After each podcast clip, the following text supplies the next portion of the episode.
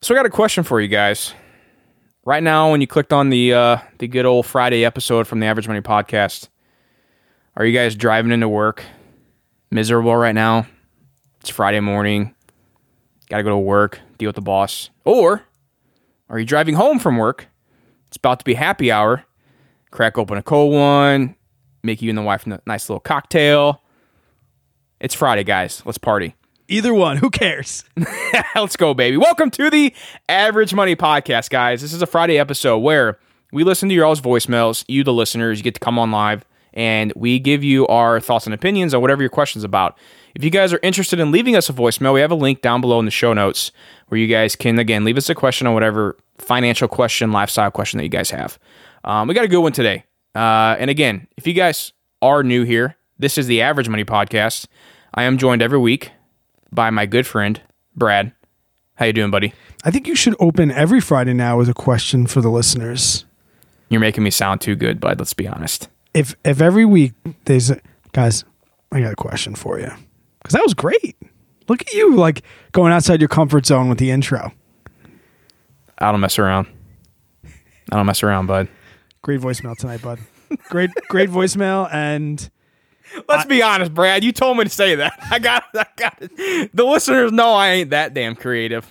I just keep The, the one with the has the good voicemails out of bo- or the good intros out of both of us. Let's be real. I made it a great line. You made it a great song. I'll take that. Thank you, sir. Thank you. Yeah, we do have a good voicemail tonight. I love talking retirement accounts, mostly because I'm a boomer and I'm feeling like I'm pretty close.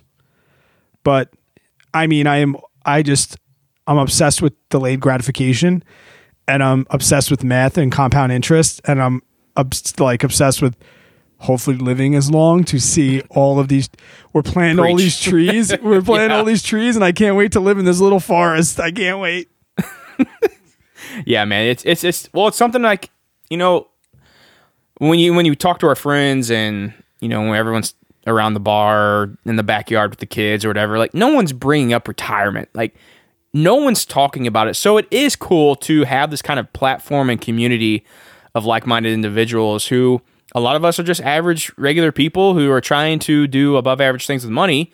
And one of those things is trying to get ahead for retirement so we can live that, you know, a little bit of an extra extravagant life once our good years get here. Why do you think people don't talk about retirement accounts and stuff? I can see why people don't talk about salaries and how much do you make and how much debt do you have because that's like directed like right at you personally. Like you don't want to admit you're in a ton of debt and you really are effed over, and you sure. don't really want to tell people how much money you make. But retirement accounts and like what you're doing to plan for retirement. Why is it that we have to hear from it on like a stupid commercial from an insurance company that's now trying to like, you know, oh, you got your insurance agent's going to come to your wedding? That's a cute commercial. Like that's going to effing happen. I just, I always wondered that. I know why people don't talk salary. Why don't you think people don't talk it? Do you think it's the unknown? You think people? I was just are about to say, man, fear of the unknown. people are afraid to sound stupid? Yep. Or they just don't know what like they don't know how to talk about it. Which that's no there's nothing that's not a wrong thing because we're not taught about it. The only reason you and I know about it is because we're we're money nerds. You Like- know, and probably more than half the people listening to this this podcast are money nerds as well, who just are probably in a time span of life where you and I were, you know, years back when we're trying to figure out If I was out by you visiting you and your friends, I wouldn't start talking about side by sides. Yeah, because you don't know much about them. I would sound stupid. And uh, You guys talk side by sides? I'm like, yeah, yeah. Oh, yep. I got the one with four wheels on it as well. Well, exactly like when I come down this Friday again, we go to Dubco. I'm not going to be talking about how how to brew beer with those boys. You're gonna be like, oh, I could smell the hops. Yeah, I can. s- hmm, this this uh this tastes kind of sour. Like I don't I don't know how to do that. Is there lactobacillus in this fermentation process? Can't even pronounce it. So,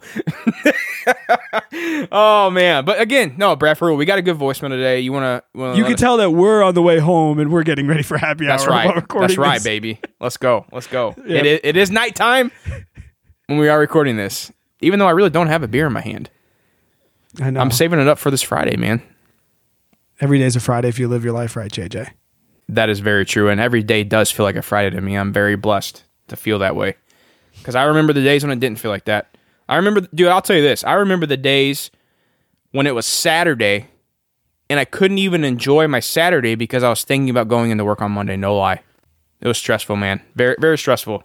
But when you work hard and put in the work, you can enjoy the days and have every day be a Friday. And take some risks. That's right, man. So true. Let's get into this voicemail. Hell yeah, bro.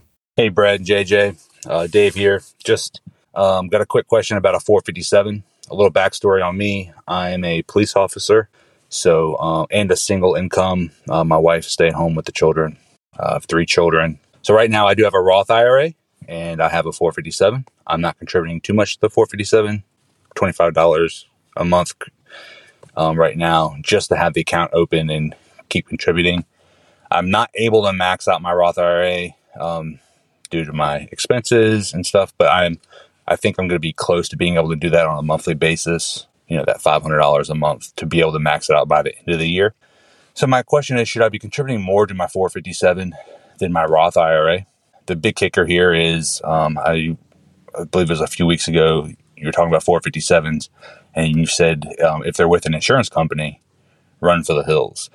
Unfortunately, this is with an insurance company, and there's no other option as for, with my employer for with a 457. I do have another retirement account with them. I'm in Virginia, so this is a VRS system, which is automatically I have to contribute to, and I can't contribute more to that pension plan. So that was my question.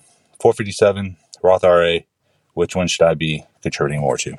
Thank you. JJ, I'm going to take this one for the start. First off, God bless you, sir. Not only for the work you do, but the fact that you have three kids. I, uh, I've never wanted to run so fast to surgery after my second.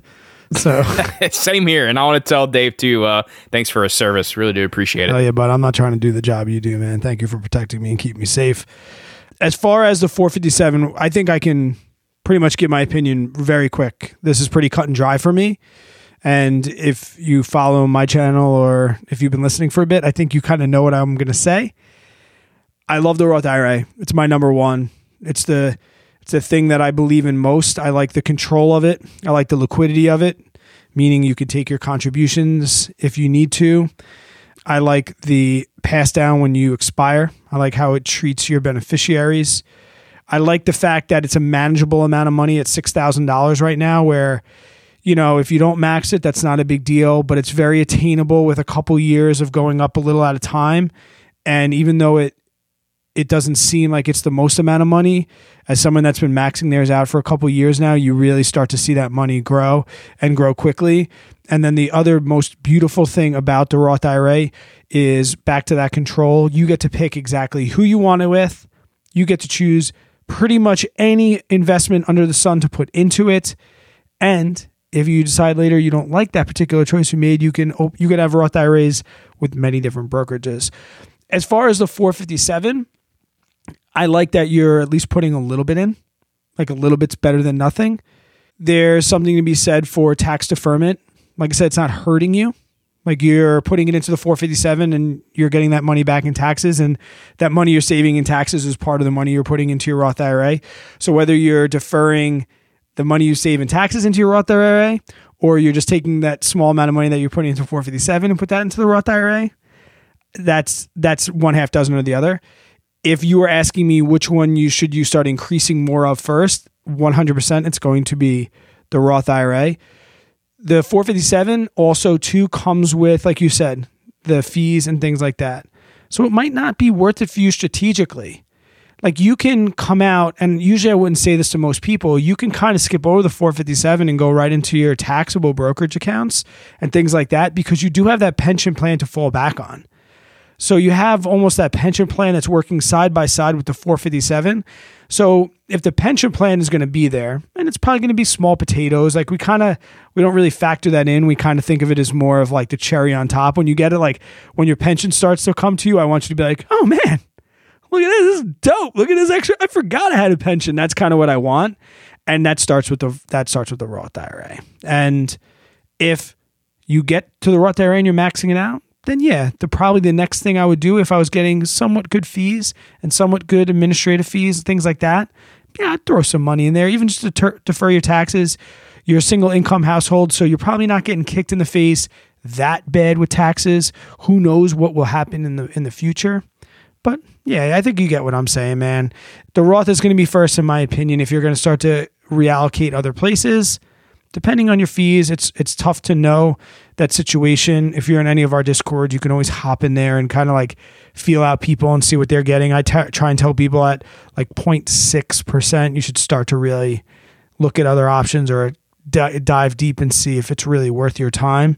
And yeah, that pension's going to be great for you and it's going to be a great cherry on top after you've done all the things right that you're starting to do even at this age.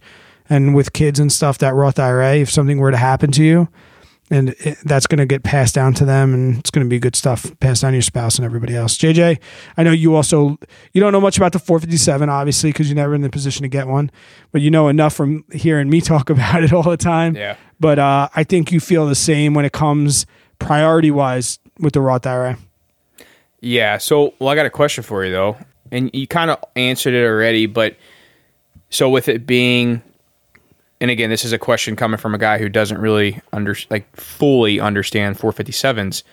With it being with an insurance company, like he said, should he even be putting the? Which again, this isn't financial advice, but this is me be, being curious. If it was you, would you even put the twenty five bucks in there?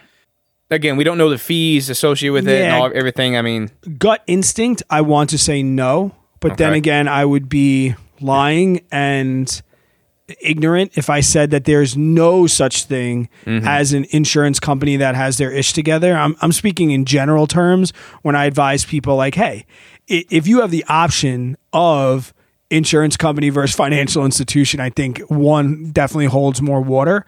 But I'm speaking in general when you've heard me say that, like, yeah, insurance companies, they tend not to have your best interest at heart. But I'm I'm not going to like debate and say if someone was like, no, I have this with that, and they're primarily an insurance company, I would never call them a liar. Got it. Okay, good, good point. Uh, I want to add something here. I wasn't really going going to talk much on this voicemail because this was more of a, I think a, a, a Brad show for t- for today's, to be honest. But we've been talking a lot about retirement lately, and there's something we haven't really said much about retirement, man. To be honest, we bring it up in like our five our five podcast, but we don't really talk about it much when, when the 401ks and Roth IRAs and brokerage accounts and all that stuff get brought up. But a lot of people should be thinking about real estate, man. A lot of people should be thinking about real estate. And I know people are saying, like, well, I don't want to deal with tenants or I don't want to deal with the time or the hassle or whatever. But that is such a good extra source of income for retirement. And you can set it up to where you don't have to have it as a concern. Hire a property manager, figure that in your numbers, and maybe that's actually a good episode. We need to have an episode talking about like our real estate stuff and all that. But what do you think about that, Brad? You kind of have like a puzzled look on your face there. I want to play devil's advocate a little bit and say that I know why it's not talked about as much. It's to someone that doesn't necessarily have like the drive to educate themselves on it or the time or whatnot. I'm speaking a little bit from experience. Okay. It's so, so intimidating. Like, I spent months and months on the Bigger Pockets forum and I read all of their books. And at the end, I knew a bunch of stuff, but that whole like moment of inertia to get me moving, mm-hmm. I feel like it's super, super intimidating. And I also am an anxious person and I'm not good at like, Yeah. going out and and going to those meetings and things like that and and and getting your name out there i'm not like i'm not that type of person and i'm not saying like everybody's like an introvert kind of but i can see why more people don't talk about it as a primary. I'm glad that we do because i want people mm-hmm. to know that you should be thinking about it. But i kind of know why it's it's brushed under the rug. And then also too i will say that in my experience living in the big cities that I've lived in, where a lot of things are corporate and a lot of things are astronomically priced, that it doesn't ever come up because you see the numbers for sales and like the the numbers just don't it's kind of like trying to comprehend the speed of light like the, you can look at the math but the the numbers you, it's hard to Yeah. comprehend where i think if you live in a more rural or if you live in a, a lower you know cost of living state where you, where prices of houses and duplexes and stuff seem attainable i think i don't know i just think it it appeals more to someone that where you're from than i think somewhere where i'm from Because of home prices. Because of home prices and just like more corporate businesses. There's more there's more primary there's more commercial real estate where I live than than residential. Well, if you go to. St. Louis or Kansas City, I mean, there's no difference in, you know, that's all commercial property and everything, but yeah. that's also not New York City. I get that, but Yeah, yeah. like- no, I mean, here's like my our thing. suburbs our suburbs have a radius of hundreds of miles Yeah, you know we're 40 you're 40 miles south uh, right you're about 40 miles south of st louis gets it gets pretty rural down there yeah, it does, man. You've been here. Um, no, I I mean that's solid. y'all point. trespassing They're here everywhere. um, that's a good point, but yeah I I would say this first, playing devil's advocate on this side is one, I totally understand the hesitance, the nervousness of, you know, the fear of the unknown, you know, not knowing what to expect of buying your first deal. And that was me. And it was, I tend to be more of the like, I'm very conservative in my numbers.